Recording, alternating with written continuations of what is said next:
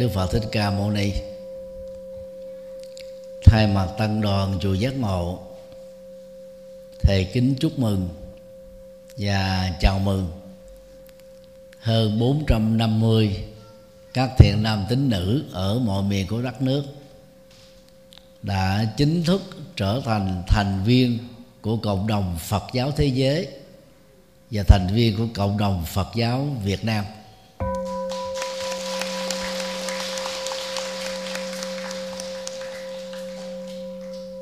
Nhân dịp này đó, thầy chia sẻ đề tài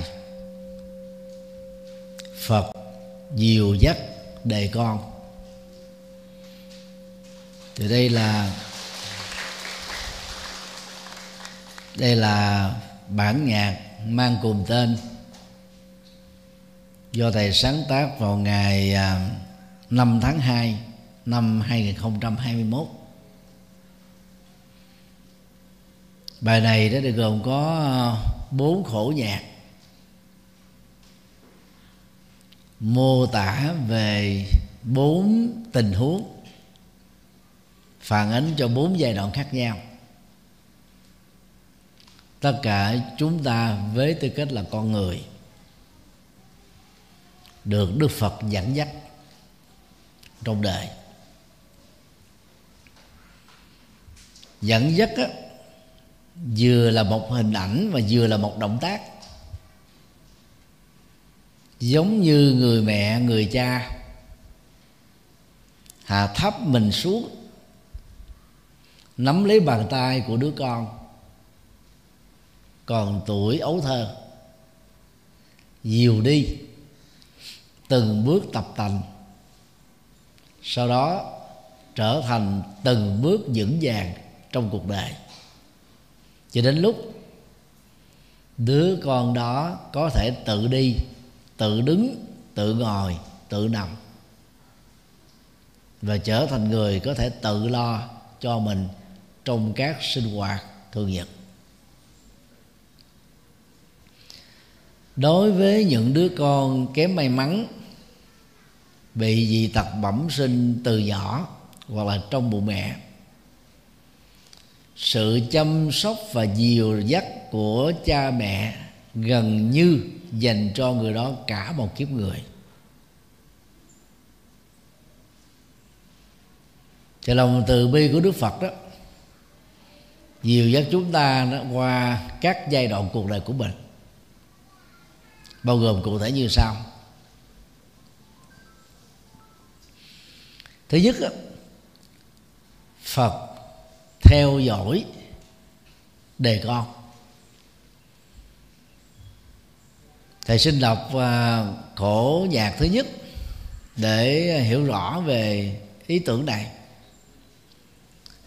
Phật đã biết con từ khi có mặt hồng trần.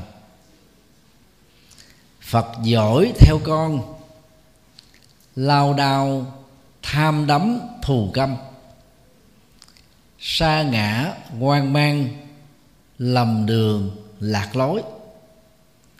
Phật trao trí tuệ, không còn lầm than. Quý vị có thể đặt ra câu hỏi là đức phật đó đã qua đời 26 thế kỷ trước. Thì lấy đâu đức phật có cơ hội theo dõi cuộc sống của con? Câu hỏi rất là hữu lý đó. Có thể à, được trả lời bằng cách thầy trích ý tưởng trong kinh đại bát niết bàn. Khi bồ tát ca diếp hỏi đức phật đó, là sau khi các bậc giác ngộ như Phật qua đời đó, thì vị ấy có tiếp tục tồn tại hay không? Không trả lời trực tiếp. Đức phật trả lời bằng ảnh dụ. Hãy quan sát mặt trời. Về bản chất á, vốn chưa từng có sự mọc do vậy sẽ không bao giờ có sự lặng đặt câu triết lý này vào bối cảnh 26 thế kỷ trước thì chúng ta thấy rất là khó hiểu. Đứng từ cái góc độ ở trên mặt đất mỗi sáng sớm tùy theo mùa. Mùa đông thì 7 giờ, mùa hè thì 5 giờ rưỡi. Mặt trời ló dạng vào bình minh, chim hót líu lo mọi người thức giấc cảnh sinh hoạt được diễn ra cho cả một ngày. Nên Phật lại nói rằng là mặt trời chưa từng có sự mọc là sao? Đến chiều tối và mùa đông á, thì mặt trời lặn khoảng ờ, 5 giờ rưỡi. Mùa hè đó mặt trời lặn vào lúc khoảng 6 giờ 6 rưỡi. Thì tại sao Đức Phật lại nói rằng là mặt trời chưa từng có sự lặn? Mặt trời đó chi phối các hành tinh và định tinh, trong đó có quả địa cầu chúng ta, trong cùng một hệ mặt trời. Cho nên dưới góc nhìn quan học, chúng ta thấy mặt trời có mọc lên, có lặn tắt mỗi ngày còn khi chúng ta đứng ra từ góc độ của vũ trụ đó, vũ trụ đó thì mình sẽ thấy rất rõ đó, mặt trời xoay theo quỹ đạo của riêng đó. Nó chẳng có mọc lên đâu, chẳng có lặn đi đâu, nó xoay liên tục. 24 trên 24 365 ngày trong một ngày. Và còn quay thêm với là nhiều tỷ năm nữa. Như vậy, qua hình ảnh mặt trời xoay, không có sự mọc lên và sự lặn xuống. Đức phật muốn giải thích gián tiếp rằng đó, là sau khi qua đời, các bậc giác ngộ tiếp tục có mặt ở trong các hành tinh. Người khác nhau căn bản giữa chúng ta và các bậc giác ngộ, chúng ta được sinh ra từ sự thôi thúc của nghiệp tham ái. Nói chung là nghiệp phàm còn các bậc giác ngộ được sinh ra bằng tâm từ bi, bằng sự phát nguyện. Có mặt để phụng sự dân sinh, giúp cho cuộc đời này bớt đi nỗi khổ và niềm đau. Và đã trở thành Phật rồi đó, thì như trong kinh à, Quan Hoa Nghiêm Đức Phật nói, giống như vàng sẽ không bị tạp nhiễm trở lại.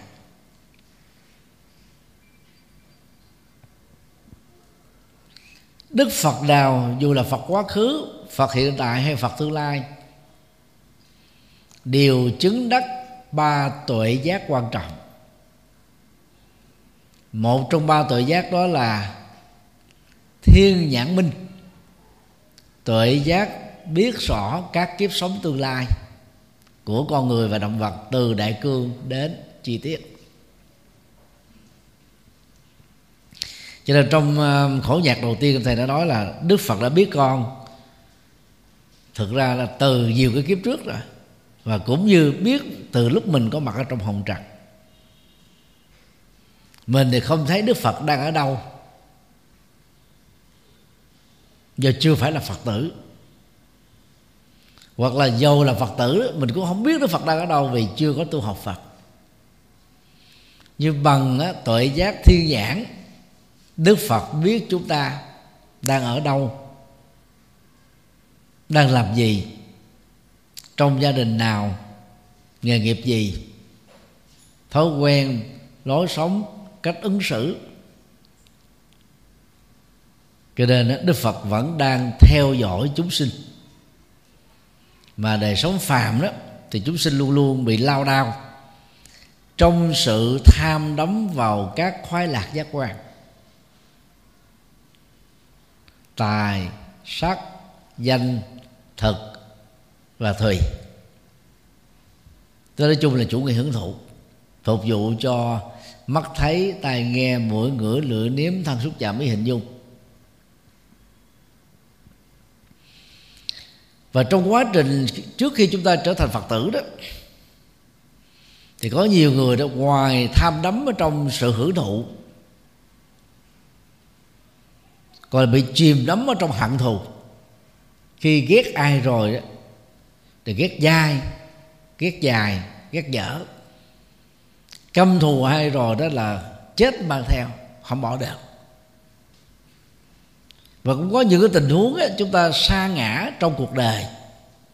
Ba chìm bảy nổi tám lên đên hoặc là chúng ta rơi vào chủ nghĩa không tôn giáo. Cho rằng chết là hết. Cuộc sống vĩnh viễn khép lại sau khi trút hơi thở cuối đời. Hoặc là chúng ta đi theo một ý thức hệ chính trị, ý thức hệ tôn giáo, hay là mục đích sống từ một góc độ xã hội nào đó, hay là quan niệm cá nhân của riêng mình. Tất cả những tình huống vừa nêu. Bằng tuệ giác thiên nhãn thông, đức phật nhìn thấy chúng ta, theo dõi chúng ta. Nhưng đành không thể nào giúp chúng ta được vì chưa đủ duyên. Ở trong kinh địa tạng, đức phật nói rõ thế này, cha mẹ dù đang đi cùng con đường với con, ruột của mình.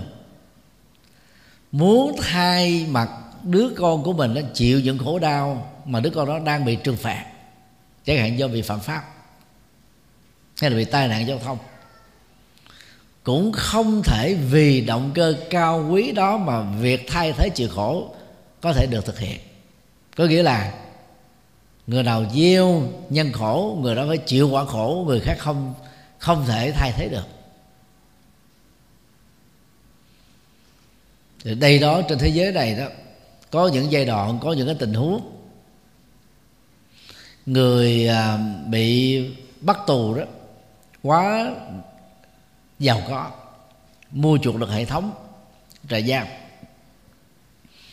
Cho nên có một người gần giống hình tướng đó à, được ở chiều ờ, nhà tù để thay thế cho qua mặt định luật pháp. Thì đó cũng là tương đối thôi. Cái hậu quả xấu mà người được thay thế này đó phải gánh chịu đó là tiếp tục à, ở những kiếp sau. Có thể qua mặt luật pháp chứ không ai qua mặt định luật nhân quả.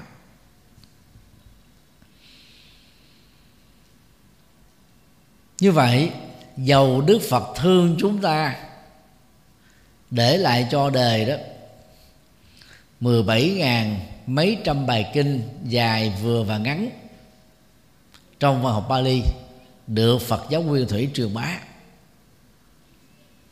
Và số lượng tương đương các bài kinh trong uh, tiếng Sanskrit được cộng đồng Phật giáo bộ phái giữ gìn và khoảng ba ngàn bài kinh được cộng đồng Phật giáo Đại thừa đó giảng dạy. Thì tổng cộng đó, cho đến thời điểm hiện nay đó nhân loại chúng ta vẫn may mắn giữ được khoảng 38.000 bài kinh của Đức Phật bằng văn bản. Quyển Kinh Phật cho người tại gia được thầy tuyển dịch vào năm 2013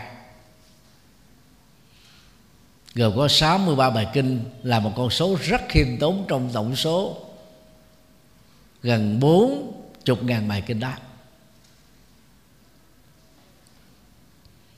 Như vậy, khi sa ngã trong một cuộc đời của sự hưởng thụ hay là lầm đường lạc lối bởi việc đi theo các tôn giáo khác, các ý thức hệ chính trị khác nhau. Đức phật vẫn không bỏ rơi chúng ta, mà người chúng ta không cần đến ngài, không hướng về ngài, không mở lòng để đón nhận ngài.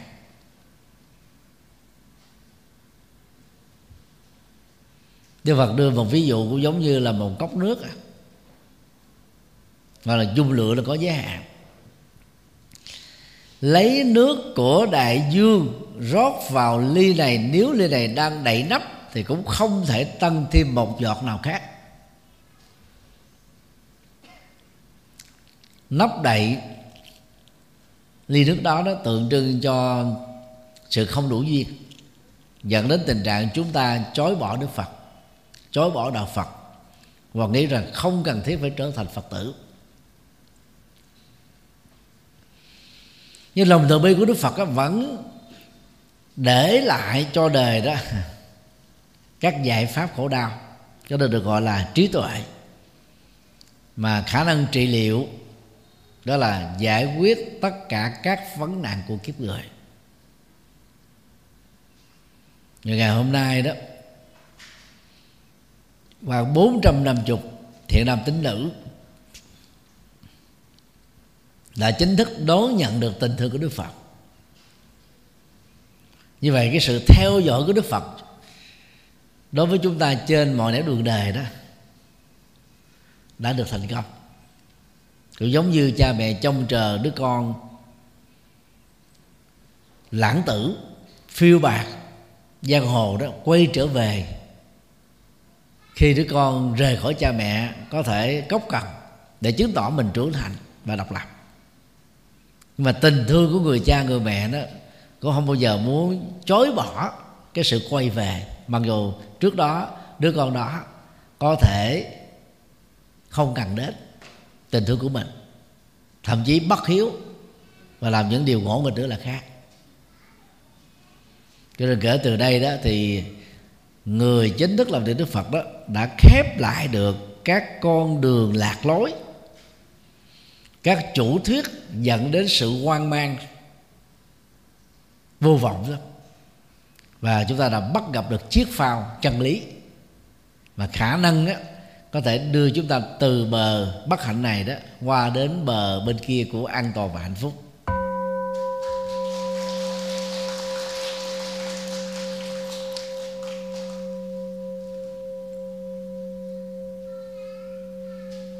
Điều hai đức phật đồng hành với con. Khổ thứ hai của bản nhạc như sau. Phật dẫn con đi, vượt qua khổ đau kiếp người. Phật dẫn con đi, không còn lạc lối buông xuôi. Phật dẫn con đi đến nơi không còn tâm tối, giúp con nhận ra chân lý tuyệt vời. Như vậy, để đức phật có cơ hội dẫn chúng ta đi, thì người tu học phật phải mở lòng ra đón nhận chân lý của ngài vì sự đi ở đây đó nó không thuộc về đi vào vật lý đó. Vì Đức Phật đó, thuộc về 26 thế kỷ trước còn chúng ta là thuộc về thế kỷ 21 cái sự đi vật lý giống như người cha người mẹ dẫn đứa con ông bà dẫn đứa cháu là không thể diễn ra. Nhưng ở cái góc độ của nhận thức của lối sống chúng ta vẫn đón nhận được sự dẫn dắt của ngài. Về mục tiêu của sự đồng hành này đó, đức phật muốn giúp cho chúng ta vượt qua hết tất cả các phấn nạn của con người. Bằng cách đó giúp cho chúng ta hiểu sâu được và thực tập được bốn chân lý thánh.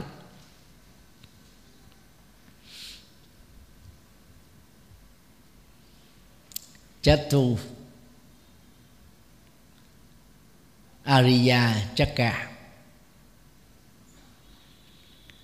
bốn sự thật được gọi là thánh là vì bất cứ người phàm nào giải quyết các vấn nạn nhân sinh trên nền tảng của bốn bước đó đều có khả năng trở thành thánh nhân trong hiện tại cũng như là trong tương lai.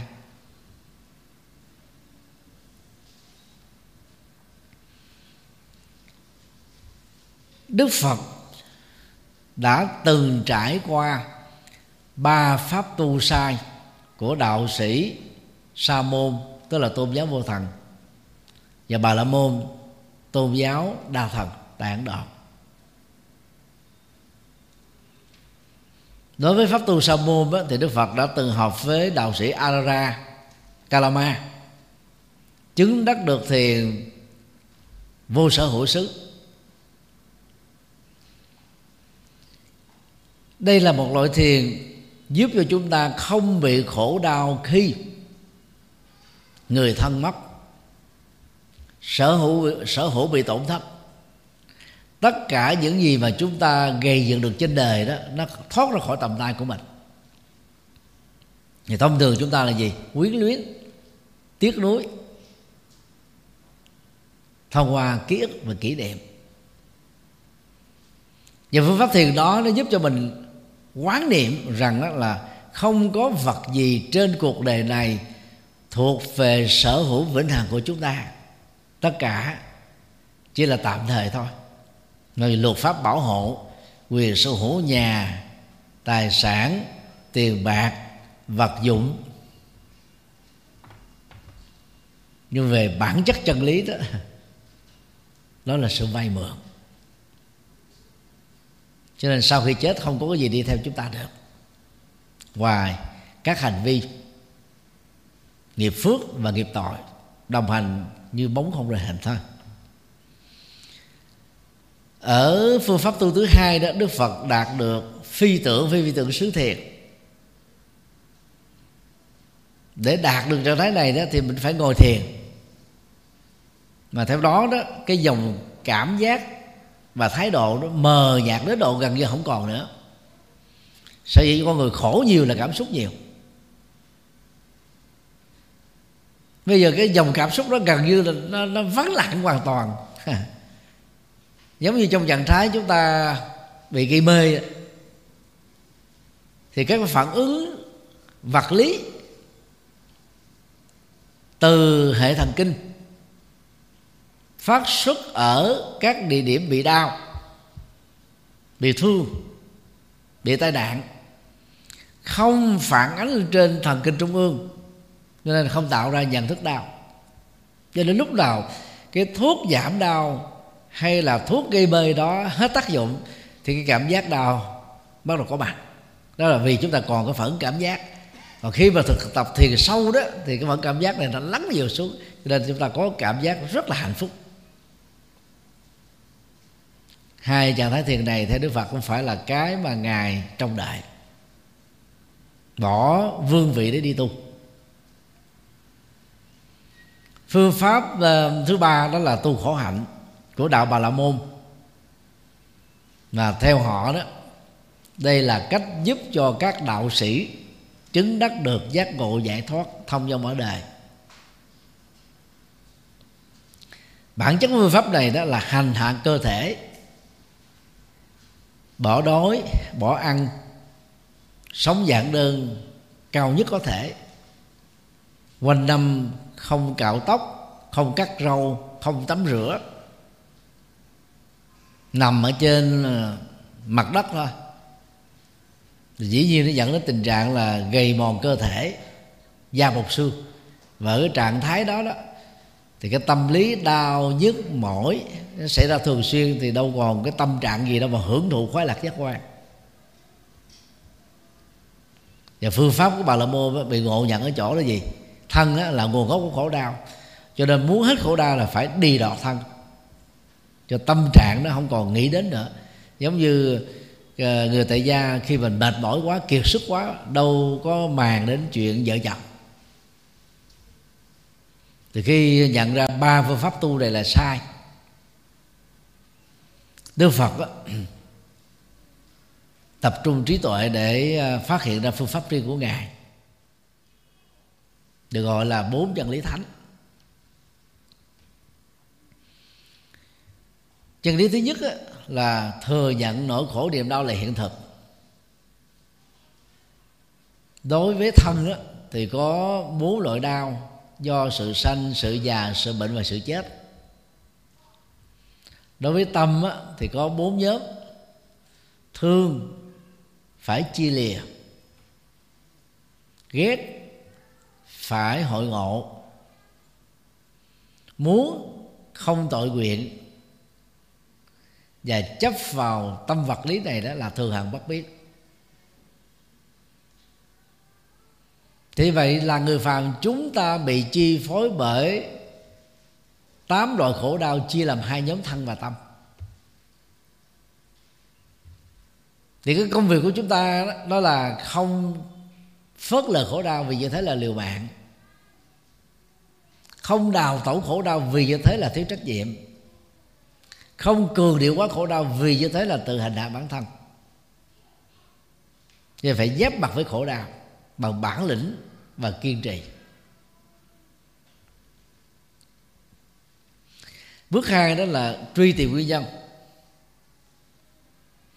Nhiều đại gia triệu phú qua đời không phải do thiếu tiền, mà là do bác sĩ chuyên khoa điều trị cho bệnh nhân đó không tìm ra được nguyên nhân của bệnh.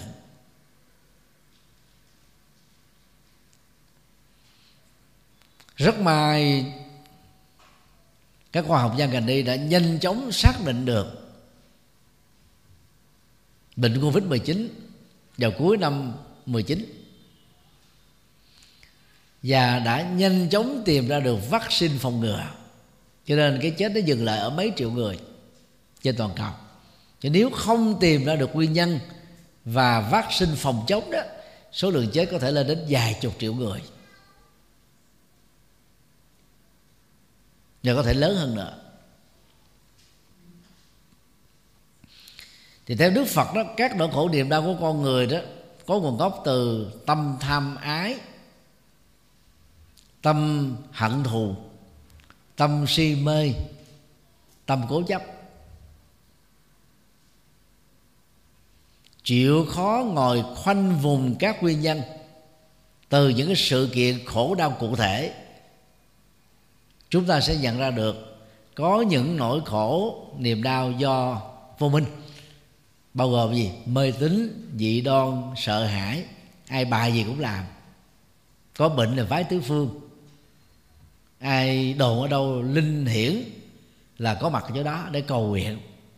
Trong trời phép màu xuất hiện với mình. Cái khổ đau theo đó ngày càng gia tăng vì sai phương pháp.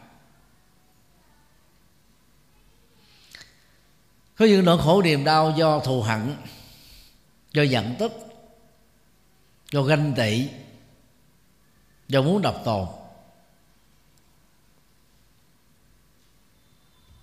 Và chiến tranh nó phát xuất từ cái này nhiều lắm. Ví dụ như cái cuộc chiến um, nga đối với ukraine nay đã qua ngày thứ 17 nga muốn ukraine không được gần với liên minh châu âu không nên tham gia vào khối nato. Vì như thế, thì khối nato có thể à, đặt à, các cái dàn quả hạt nhân hay là quả tiễn, tầm xa, từ khu vực biên giới của Ukraine. Mà từ đó cách Moscow đó chỉ có khoảng à, 400 dặm tức là khoảng sáu trăm rưỡi cây số nó dẫn đến cái mối đe dọa an ninh.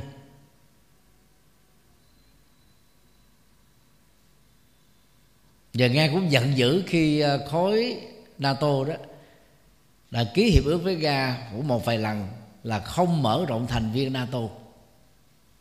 Và không kết nạp các quốc gia trước đây đó là một phần của liên bang xô viết.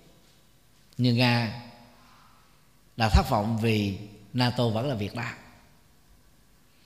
Cho nên nga đã xâm lăng ukraine để đánh dân mặt và muốn cho cái việc cam kết đó à, phải được thực hiện. Dĩ nhiên á nato có cái sai của nato. Nhưng mà nga cắt quân sang nước khác đánh là vi phạm luật pháp quốc tế. Và mọi quốc gia dù là lớn hay nhỏ được có quyền tự quyết mình đi theo ai? Nó không nghiêm cấm được. Nhưng mà về à, góc độ của Ga thì Ga muốn an toàn an ninh cho chính mình. Cho nên tiên hạ thủ vi cường chấp nhận vi phạm luật pháp quốc tế. Thì Ukraine là một nước được quyền tự chủ mà bây giờ tự động mà bị một cái quốc gia lớn hơn ngâm nghiêm cấm không được làm cái nào nghiêm cấm không được làm việc nọ thì cái đó nó vô lý. Cho nên họ vẫn có ý định vào NATO mặc dầu vào vào NATO không phải là chuyện dễ. Điều kiện rất là gắt cao cho nên chiến tranh xảy ra ảnh hưởng nền kinh tế toàn cầu làm biến động giá cả và mọi thứ xáo trộn bên cạnh cái chết của thường dân của binh sĩ hai bên. Là nếu chiến tranh này không sớm kết thúc á, thì nỗi khổ niềm đau còn kéo dài thêm nữa. Biến động à, cái lối sống toàn cầu, kinh tế toàn cầu, sau cái cái khủng hoảng của covid 19 để đó là cái khổ đau phát xuất từ hận thù, sân hận. Còn có những nỗi khổ niềm đau do chúng ta cố chấp, thì hận thù nào cũng dẫn đến cố chấp. Ông Putin thì ông cho rằng ông đúng. Ở Ukraine với sự lãnh đạo của tổng thống ờ, Zelensky cũng cho rằng mình đúng. Về luật pháp thì ông Zelensky là đúng. Và liên minh châu Âu hỗ trợ vũ khí cho Ukraine để chống lại Nga. Cái đó luật pháp thế giới đâu có nghiêm cấm. Thì như vậy họ không cho mình là đúng. Cái sự cố chấp đã làm cho người ta giàu có diễn ra ba lần hòa đàm vẫn không thành công. Còn tham ái thì gồm có khao khát tính dục khao khát hiện hữu khao khát á, tự tử tức là kết thúc đời sống để khép lại khổ đau. Thế vậy nếu chúng ta chịu khó truy tìm đó, thì các khổ đau chúng ta nó thuộc về các nhóm này thôi. Bước ba trải nghiệm hạnh phúc. Ở ngay trong kiếp sống hiện tại này mà cao nhất của nó đó là niết bàn. Thì vậy về bản chất đó, thì bước ba đối lập lại và vượt lên trên bước một. Bước một đó là thực tại khổ đau bước ba là thực tại hạnh phúc. Rất tiếc có nhiều người ta chống đạo phật, ta bỏ quên bước ba, bước bốn. Nên mới nói đạo phật là đấu tố khổ đau, tô đen khổ đau cường điệu quá khổ đau. Khi nói bốn khổ đau của thân và bốn khổ đau của của tâm, có gì đâu mà cường điệu. Nó rất là bình thường nó là thực trạng nó là như vậy. Chúng ta có thừa nhận hay không thừa nhận, nó vẫn như thế, không khác như vậy khi chúng ta tin rằng là niết bàn là có thật, hạnh phúc là có thật, và khả năng hiện thực là có thật, thì chúng ta sẽ thoát khỏi trầm cảm. Và có nỗ lực đúng để đạt được thành quả đó chứ. Giúp cho mình lạc quan hơn, có mục đích hơn, tính cam kết hơn, nỗ lực hơn, kiên trì hơn để có được ăn vui. Bước bốn là con đường dứt khổ đau thì con đường này nó đối lập lại với bước hai. Bước hai là nguyên nhân khổ đau. Thì con đường phải trị liệu cái nguyên nhân. Ví dụ trên ờ, con đường đi có nhiều ổ gà dẫn đến tai nạn giao thông, làm chậm tốc độ lưu thông. Thì cái công việc của nhà nước phải làm là gì? Lắp ổ gà đó, tạo thành một mặt phẳng, xe mới chạy nhanh được và an toàn được thì cái con đường à, dứt khổ đau của đức phật là gồm có ba trụ cột. Trí tuệ thì bao gồm tầm nhìn chân chính, tư duy chân chính. Đạo đức thì gồm có lời nói chân chính, hành vi chân chính, nỗ lực chân chính và nghề nghiệp chân chính. Còn thiền định thì gồm có chánh niệm hiện tiền và đại định nhất tâm. Quý vị có thể nghe bài giảng bát chánh đạo của thầy trên bàn hoặc là bài à, bốn chân lý thánh để hiểu sâu hơn. Như vậy, đức phật dẫn chúng ta đi kể từ khi chúng ta là phật tử chấp nhận ngài, yêu chân lý của ngài. Thì cái công việc để chúng ta đặt gánh nặng nỗi khổ niềm đau xuống không gì khác hơn đó chính là thực tập bốn chân lý thánh. Mặc dù về sau này các tổ phương tiện nên nói rằng đức phật giảng tám bốn ngàn pháp môn thực ra chỉ có một pháp môn duy nhất là bốn chân lý thánh thôi. Sau này các bài kinh chi tiết đó triển khai rộng. Hoặc đó, là về nguyên nhân khổ đau hoặc về niết bàn hoặc là về chánh đạo. Chánh đạo là gồm các tám yếu tố. Phần lớn đó, các kinh thuộc về văn học bác giả nhấn mạnh đến chánh tri kiến và chánh tư duy. Còn toàn bộ luật tạng đạo đức tại gia là đức xuất gia thì nhấn mạnh về những điều đạo đức. Có khoảng hai chục bài kinh dạy về thiền, nhấn mạnh về thiền định. Cho nên làm đệ tử phật đó, thì thầy khuyên các quý vị phải thực tập phương pháp giải quyết các vấn nạn bằng bốn bước nêu trên. Chỉ nếu mình chỉ dừng lại ở tín ngưỡng không đó cầu an, cầu siêu, cầu nguyện. Chúng ta vẫn tiếp tục trở thành phật tử ngoài cổng chùa. Chưa đi sâu vào sự thực tập. Thì đó là thiệt thòi cho chính mình thôi. Cho nên là trong cái ngày mình chính thức là phật tử thì thầy muốn nói rõ việc này. Mặc dù đạo phật vẫn dạy cầu nguyện, phát nguyện như là một ứng dụng của tâm từ bi nhưng đó chỉ là chất xúc tác thôi chứ không phải là phương pháp giải quyết vấn đề. Giải quyết vấn đề vẫn là thực tập chánh đạo. Khi chúng ta xác định rõ đâu là nguyên nhân của nỗi khổ niềm đau trong từng tình huống cụ thể thì áp dụng à, đúng phương pháp thì chúng ta mới khép lại khổ đau.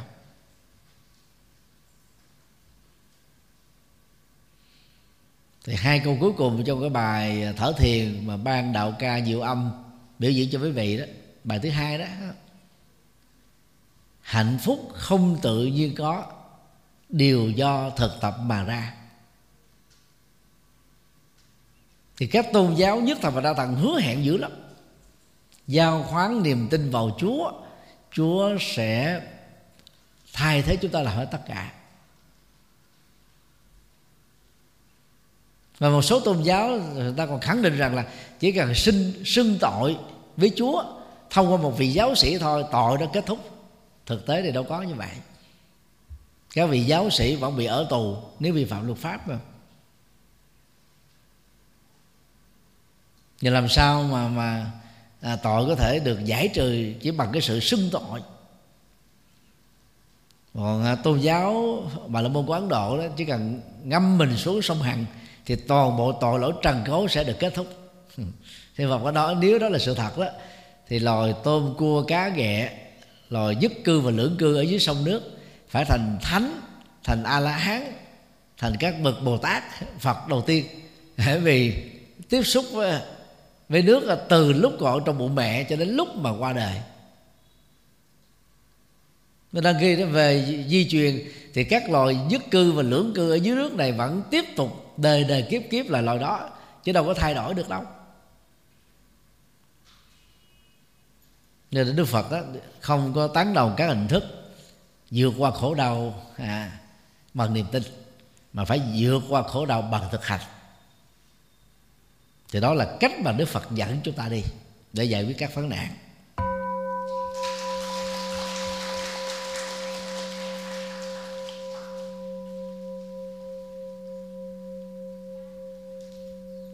Điều ba.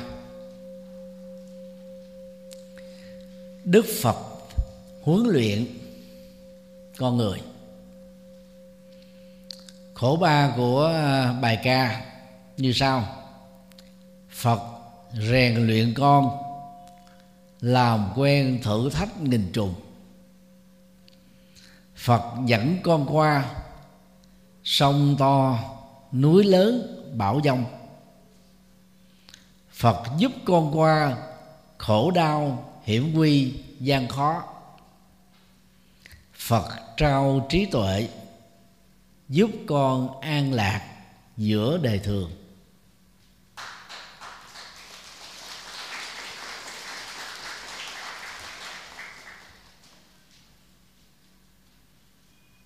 Vậy đây là một nhận thức tích cực. Nó không chỉ đơn thuần là sự an ủi hay là chấn an tinh thần, mà giúp chúng ta có một quyết tâm lớn. Giá trị cốt lõi của việc tu học phật là làm thế nào để sở hữu được trí tuệ và giải quyết các vấn nạn kiếp người bằng trí tuệ?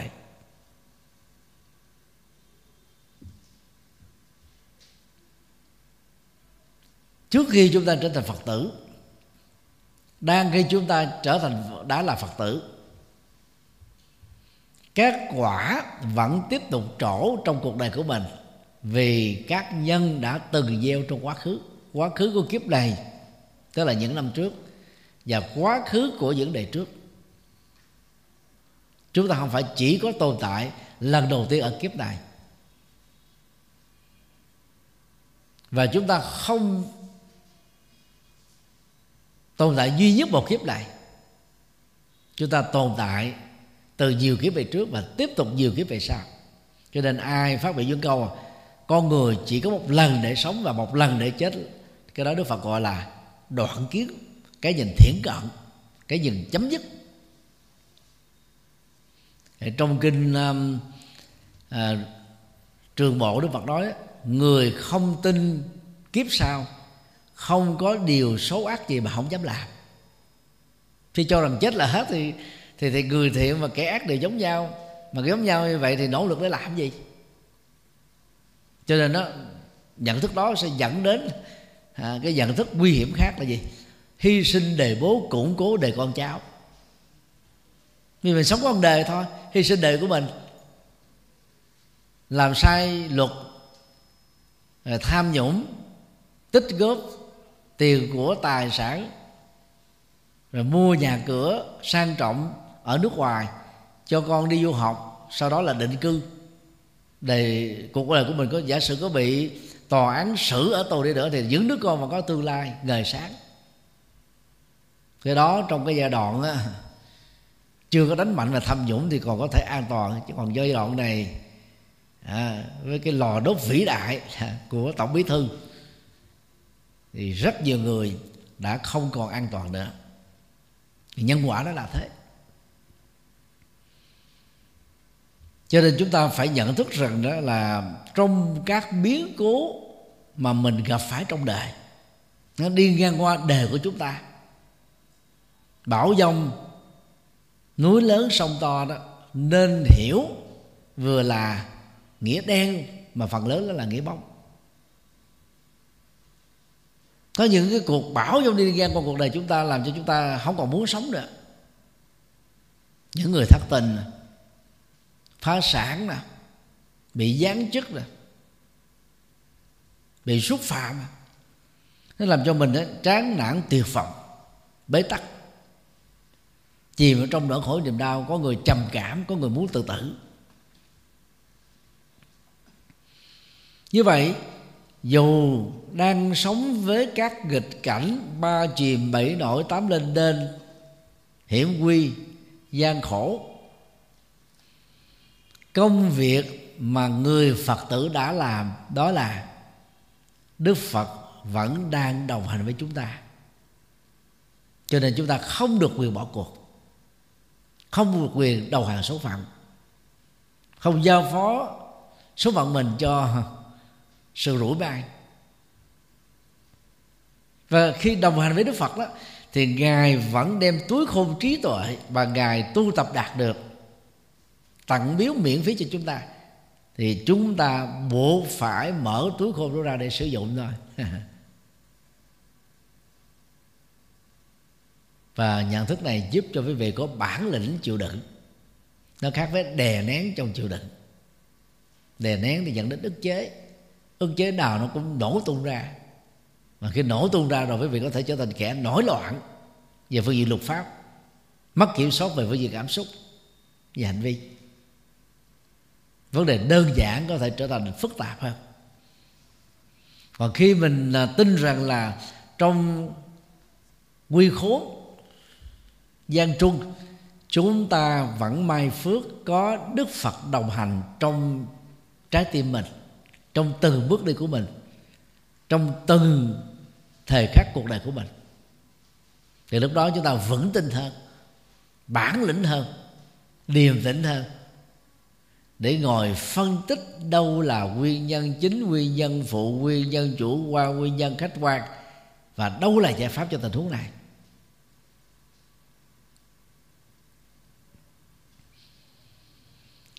Càng lính quýnh, chúng ta rơi vào ức chế ký ức. Trừ khi đó, cái sâu chìa khóa mình để ở đầu giường mà đi kiếm ở tủ, ở bàn, ở ghế ở cặp táp ở túi áo túi quần càng tím ngoài càng lính lún hoài để càng tiền không ra. Vấn đề còn lại là gì? Phải định tâm lại. Định tâm đó, tốt nhất là bằng thực tập thiền. Hít vào thật sâu thở ra thật sâu theo dõi hơi thở ra hơi thở vào khép quá khứ lại để không là hâm nỗi khổ niềm đau khép tương lai lại để không lo lắng căng thẳng sợ bất an. Tập trung chánh niệm hiện tại thì tự động chúng ta thấy ra được giải pháp.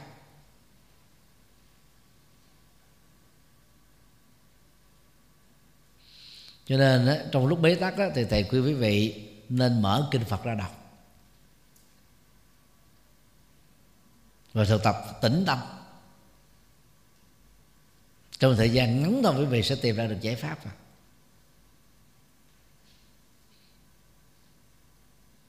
rồi lúc mà mình là thường xuyên đi chùa, mình nghĩ rằng là mình đã biết Phật pháp hết rồi.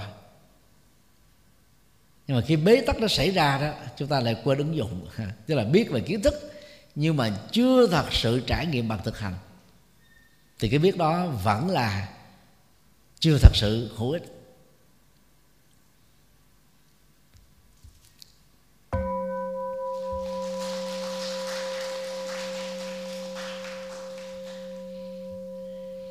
Điều 4 Phật giúp cách giải quyết vấn đề. Khổ nhạc cuối cùng gồm có bốn câu như sau. Đang lúc bị chìm, gặp được phao. Đang khi té ngã, được đỡ nâng đang trong đêm tối, gặp mặt trời tỏa rạng. Đang trong bệnh nặng được mạnh lành. Đây là bốn tình huống mà theo đánh giá thông thường là phước báo.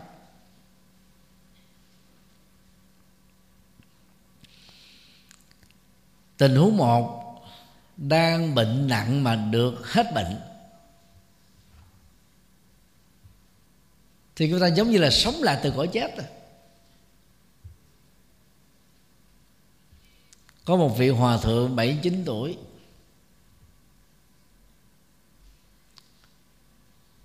Trước Tết đó, bị nhiễm Covid 19 trong tình huống chưa từng tiêm chích vaccine một mũi nào thân lại mang thêm ba bệnh nền. Lúc phát hiện đó là đã trở nặng rồi cho nên đưa vào cấp cứu bệnh viện thì cái cơ hội được sống còn gần như là treo trên sợi tóc. Thầy được ờ, người thân của hòa thượng liên lạc để nhờ bác sĩ chăm sóc trực tiếp quan tâm đặc biệt hơn. Là thầy cũng nhờ một phật tử của chùa mình ở gần bệnh viện nấu thức ăn đến để giúp cho hòa thượng. Thì mỗi ngày thầy đều liên lạc với bà thượng ờ, với với bác sĩ điều trị thì chính bác sĩ cũng nói rằng là bây giờ còn nước còn tác thôi không ai nói trước được điều gì cái rủi ro rất là cao với trường hợp này. Nhưng cuối cùng hòa thượng vẫn sống và bây giờ vẫn khỏe. Đang khi có nhiều người đã chích hai mũi rồi vẫn chết. Mà tuổi còn trẻ trung ấy. Chỉ nhiên là trong cái biến cố của Covid-19 đó, ở tại Việt Nam chúng ta cũng có khoảng 50 tăng ni qua đời trong cái giai đoạn chưa được chích một mũi nào. Chỉ cần có một bệnh nền thôi, cái rủi ro trở nặng về tử vong rất là cao.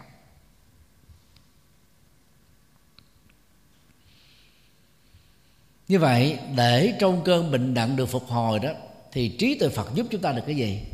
Thứ nhất là không lo lắng, không căng thẳng, không sợ chết, không sợ liền người thân, không cô đơn, không tuyệt vọng. Thì mình phải tin rằng á nhân duyên sự sống của mình còn tiếp tục được diễn ra. Cái người mà yếu tâm lý yếu cảm xúc à, lo lắng căng thẳng sợ bất an thì nó làm cho hệ thống kháng thể yếu hơn. Rồi cái chết diễn ra nhanh hơn. Còn lạc quan yêu đời có niềm tin mạnh ý chí lớn à, nguyện vọng to và nỗ lực à, kiên trì thì có thể đạt được à, cái sự lành mạnh à, từ cái cõi chết. Trong tình huống thứ hai là ở trong bóng đêm mà bắt gặp được mặt trời tỏa rạng. Bóng đêm là tượng trưng cho mê tín dị đoan tin vào mầu nhiệm tin thượng đế có thể giúp cho mình ngăn phước à, ban ngăn quả ban phước. Để cầu gì được đó. Rồi á chúng ta bị vẽ về bởi thầy bùa thầy ngải thầy pháp thầy phong thủy thầy địa lý thầy nhân điện thầy ngoại cảm thầy bắt ma. Hù dọa đủ kiểu hết. Có những nơi tôi hù dọa gì? Mỗi người có vài chục con ma vài trăm con ma đi theo. Và nhất là những quan quan hồn của những kiếp trước mà mình đã thiếu nợ nó gây hại nó giờ nó đòi trả nợ kiếp này. Giờ phải bỏ một khoản tiền ra để à, mua chuộc à, cái cái cái lỗi lầm quá khứ đó bằng công đức này. Thì nhiều người đang có điều kiện tài chính thì đâu có tiếc nuối làm gì. Bỏ ra một cái khoản tiền để mình mua lấy sự bình an nhất là sự sống thì ai mà không muốn làm. Từ đó đó trong cái vô minh tối tâm mê tín dị đoan mất phương hướng chúng ta lại bị dẫn vào lối bế tắc hơn. Cho nên là những người đến nhờ thầy trị bệnh đó, thì điều đầu tiên thầy khuyên là gì? Không được đến các loại thầy đó. Mà tin vào chân lý phật. Bởi vì trong điều trị ta gọi là đa sơ hư bệnh. Có một bệnh mình phải đến gặp nhiều ông thầy điều trị bệnh quá mỗi người một phương pháp khác nhau, dẫn đến quan mang. Mà quan mang rồi mình đâu có định tâm để đi trên một cái phương pháp có hiệu quả được. Chúng ta dễ bỏ cuộc nửa chừng. Còn người ảnh thứ ba, khi té ngã, có người đỡ nâng mình ngã xuống, có người đưa bàn tay xuống, nâng mình lên. Gọi là dìu mình đi. Nên có nhiều người mắc cái khả năng đứng dậy nhất là những người bị đau đau chân hoặc là gãy xương, là sao đứng nổi? Phải có người khác dìu đỡ. Cho nên đó, chúng ta không nên tự ái. Núp bóng dưới sự tự trọng. Khi đang gặp khó khăn, bế tắc, có người sẵn lòng giúp đỡ mà mình lại chối bỏ. Đạo phật chủ trương tự lực nhưng mà các tha lực tích cực từ sự trợ giúp, ý tưởng, trợ giúp phương pháp, trợ giúp kiến thức, trợ giúp vật chất, trợ giúp vật lý, chúng ta phải đón nhận chân thành để vươn lên. Sau này mình thành công thì mình đền ơn đáp nghĩa lại cho người đó hoặc cho những người khác trong xã hội này. Giúp qua giúp lệ mới tội lòng giao có gì đâu mà ngại trong lúc mình bế tắc, mình không đủ sức tự lực, tự cường, thì sự trợ giúp, nhất là từ người thân, rất cần thiết và có ý nghĩa lớn.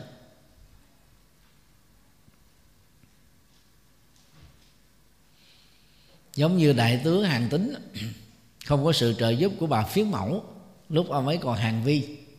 Chỉ biết cô cá không biết là bằng gì.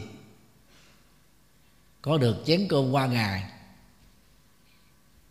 ông ấy mới trở thành là một vị tướng tài giúp cho lưu bang từ một người du thủ, du thực trở thành vua đầu tiên của triều hán. Và trong tình thương từ bi của đức phật đó thì chúng ta lại đón nhận được những sự giúp bằng các quá thân. Dưới hình bóng của tăng ni, của phật tử thuần thành, của cha mẹ thương kính, của người thân của bạn bè, của những đối tác, của những người chúng ta chưa từng quen trong xã hội. Hoặc là như hình ảnh thứ tư đang bị chìm xuống sông do không biết bơi với được chiếc phao với được tấm phán, thoát được chết.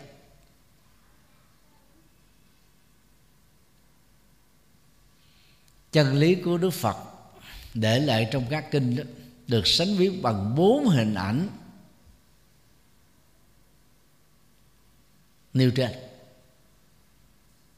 Do đó, trong các biến cố, chúng ta vẫn được đức phật theo dõi, đức phật đồng hành, đức phật nâng đỡ, đức phật cứu giúp. Với điều kiện, chúng ta phải tin tưởng vào giải pháp của đức phật và đón nhận các giải pháp đó và thực tập giải pháp đó.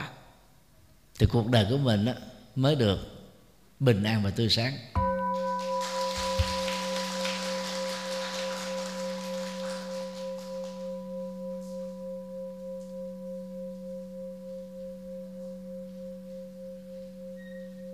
Thì đó là nội dung à, tóm tắt của bài phật Diều dắt đề con. Trước khi à, khép lại lễ làm phật tử hôm nay, thì à, khuyên quý vị à, cố gắng dành thời gian dù bận rộn. Mỗi tuần ít nhất một lần đến tham dự sinh hoạt tu học ở chùa. Vào ngày thứ bảy hay chủ nhật, phải tạo thành thói quen. Và phải thương chính mình. Nếu cơ thể này cần uh, ít nhất mỗi ngày hai buổi ăn hai đến ba lít nước một lần tắm một lần thay quần áo mới thì đời sống tinh thần của chúng ta cũng cần các chất bổ trí tuệ đạo đức thiền định cung cấp mỗi ngày.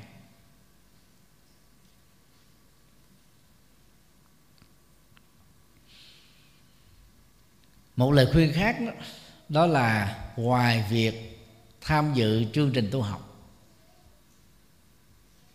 Quý vị nên tham gia các phật sự bằng cách theo dõi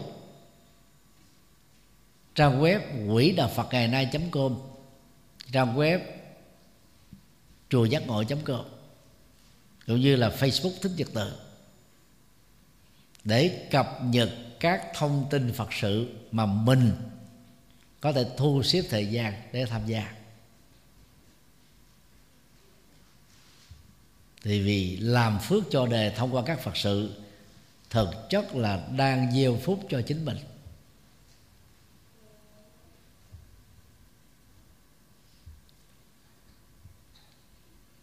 Ngày à, rằm tháng 2 âm lịch, chỉ còn vài hôm nữa,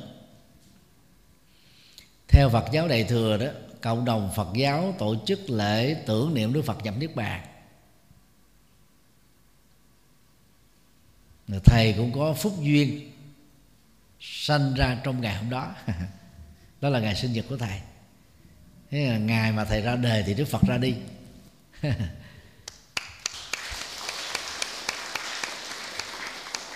Thì trong à, cả chục năm qua đó thầy khuyên á, mừng sinh nhật thầy đó, đừng mua quà cáp quà bánh. Vì thầy không có nhu cầu sử dụng. Người ai có lòng với thầy đó thì đóng góp tịnh tài. Thì tổng số cái tịnh tài đóng góp cho sinh nhật của thầy đó sẽ trở thành là tiền để mua bảo hiểm cho tăng ni. Đang theo học tại học viện Phật giáo Việt Nam thành phố Hồ Chí Minh chương trình cử nhân thạc sĩ và tiến sĩ Phật học. Tổng số tăng ni nội trú hiện nay là 1.300 người rồi các nhân viên các giáo viên. Thì tối thiểu chúng ta phải cần đến um, một ngàn bốn trăm suất bảo hiểm y tế. Mỗi một suất trung bình nó khoảng uh, bảy trăm mấy tám trăm ngàn vậy đó thầy không nhớ chính xác. Cho nên à, thầy rất mong thông qua tình cảm yêu quý của quý vị dành cho thầy đó quý vị có cơ hội góp phần bảo vệ sức khỏe chăm sóc y tế cho các tăng ni trẻ. Vì lỡ mà bị bệnh đó, thì các vị đó chỉ tốn khoảng 20% chi phí thôi. Còn 80% á, thì chính phủ lo. Tăng ni đang còn trẻ đang còn đi học á, thực ra không có nguồn tài chính ai cúng hết do đó là chuyên tu. À, các phật tử thì thường không có cơ hội để giao tiếp ở trong trọng cho nên là ở nội trú thì không ai phát tâm cúng vui gì hết thì việc mà bảo hiểm y tế như thế là rất cần thiết. Thì thông qua quý vị thông tin này có thể được à, nhân rộng nhiều hơn.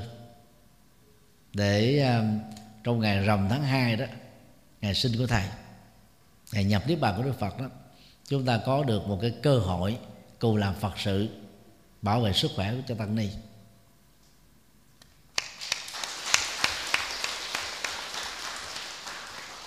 Vào ngày 18 và 19 tháng 2 âm lịch, tức là mấy ngày sau đó,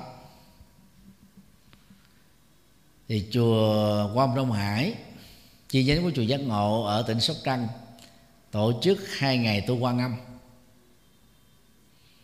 Thì số lượng đợt này đó thì thầy nhận chỉ có 350 người thôi. Cách đây um, hai tuần khi thông báo ba ngày là đã đủ người rồi.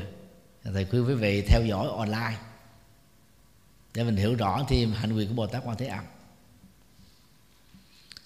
Ngày à, 29 tháng 4 đến ngày 5 tháng 5 dương lịch thì thầy tổ chức uh, tuần lễ xuất gia gieo duyên ở tại chùa Âm Đông Hải. Quý vị nên thu xếp thời gian tham dự một lần để trải nghiệm đầy tu trong 7 ngày. Sau đó quý vị trở lại người bình thường. Còn ai có cái tâm niệm muốn đi tu mà chưa chắc rằng là mình có thể làm được việc đó thì đây là cái cơ hội để chúng ta trải nghiệm. À, nếu quý vị thấy thích và thích hợp á, thì quý vị có thể đi chọn đề, còn không thích thì quay trở lại làm người phật tử tại gia. Thì đó là một vài thông báo. Còn quý vị nào thích tham gia ban đầu ca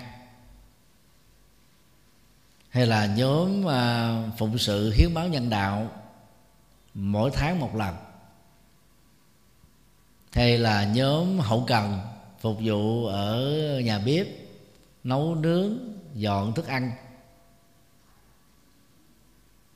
Hoặc là tham gia các chương trình thiện nguyện của chùa, thì vì có thể liên lạc với văn phòng của chùa để góp phần phát triển Phật giáo thông qua các Phật sự mà mình đóng góp. Thì chúc tất cả được an lành.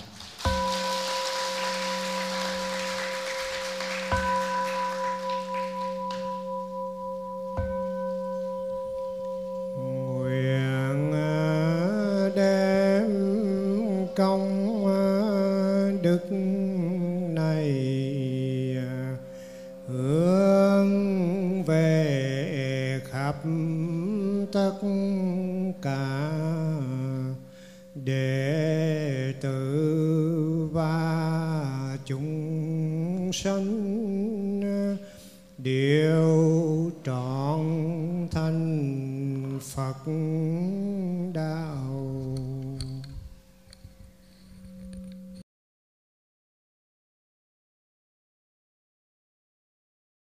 Thư vận động xây dựng chùa Quan Âm Đông Hải, tỉnh Sóc Trăng.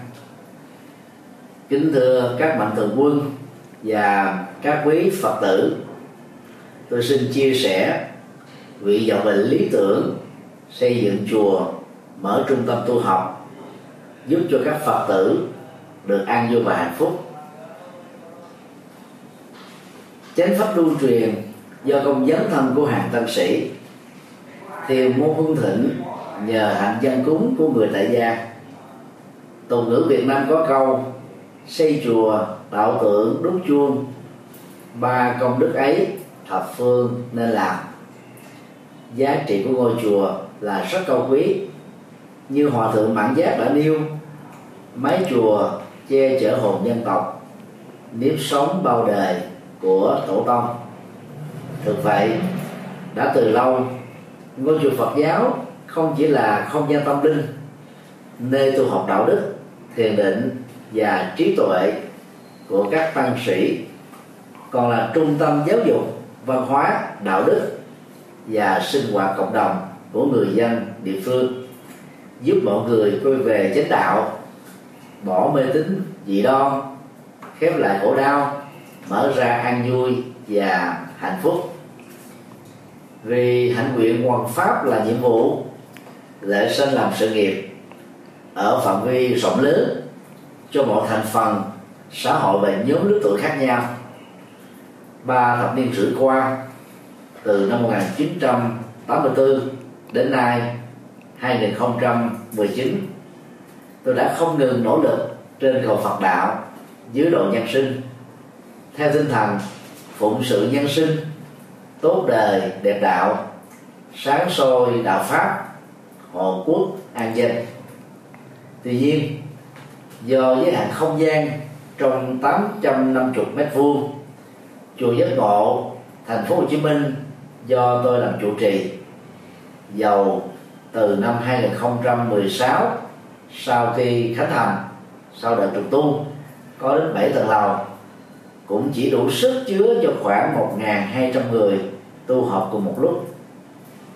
Đối với tu học nội trú như khóa xuất gia vô duyên, chỉ đủ sức chứa 175 người ngủ lại về đêm.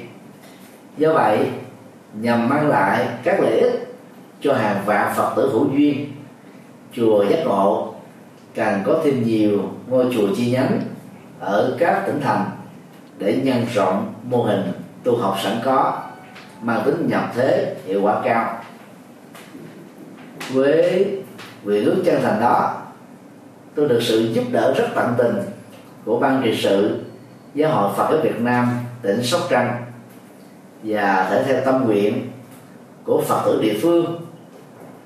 Ủy ban nhân dân tỉnh Sóc Trăng tại công văn số 540 ngày 30 tháng 3 2018 đã chấp thuận chủ trương cấp 18 hecta đất và giao tôi làm chủ trì chùa Quan Long Hải tại khu du lịch Hồ Bể, xã Vĩnh Hải, thị xã Vĩnh Châu, tỉnh Sóc Trăng.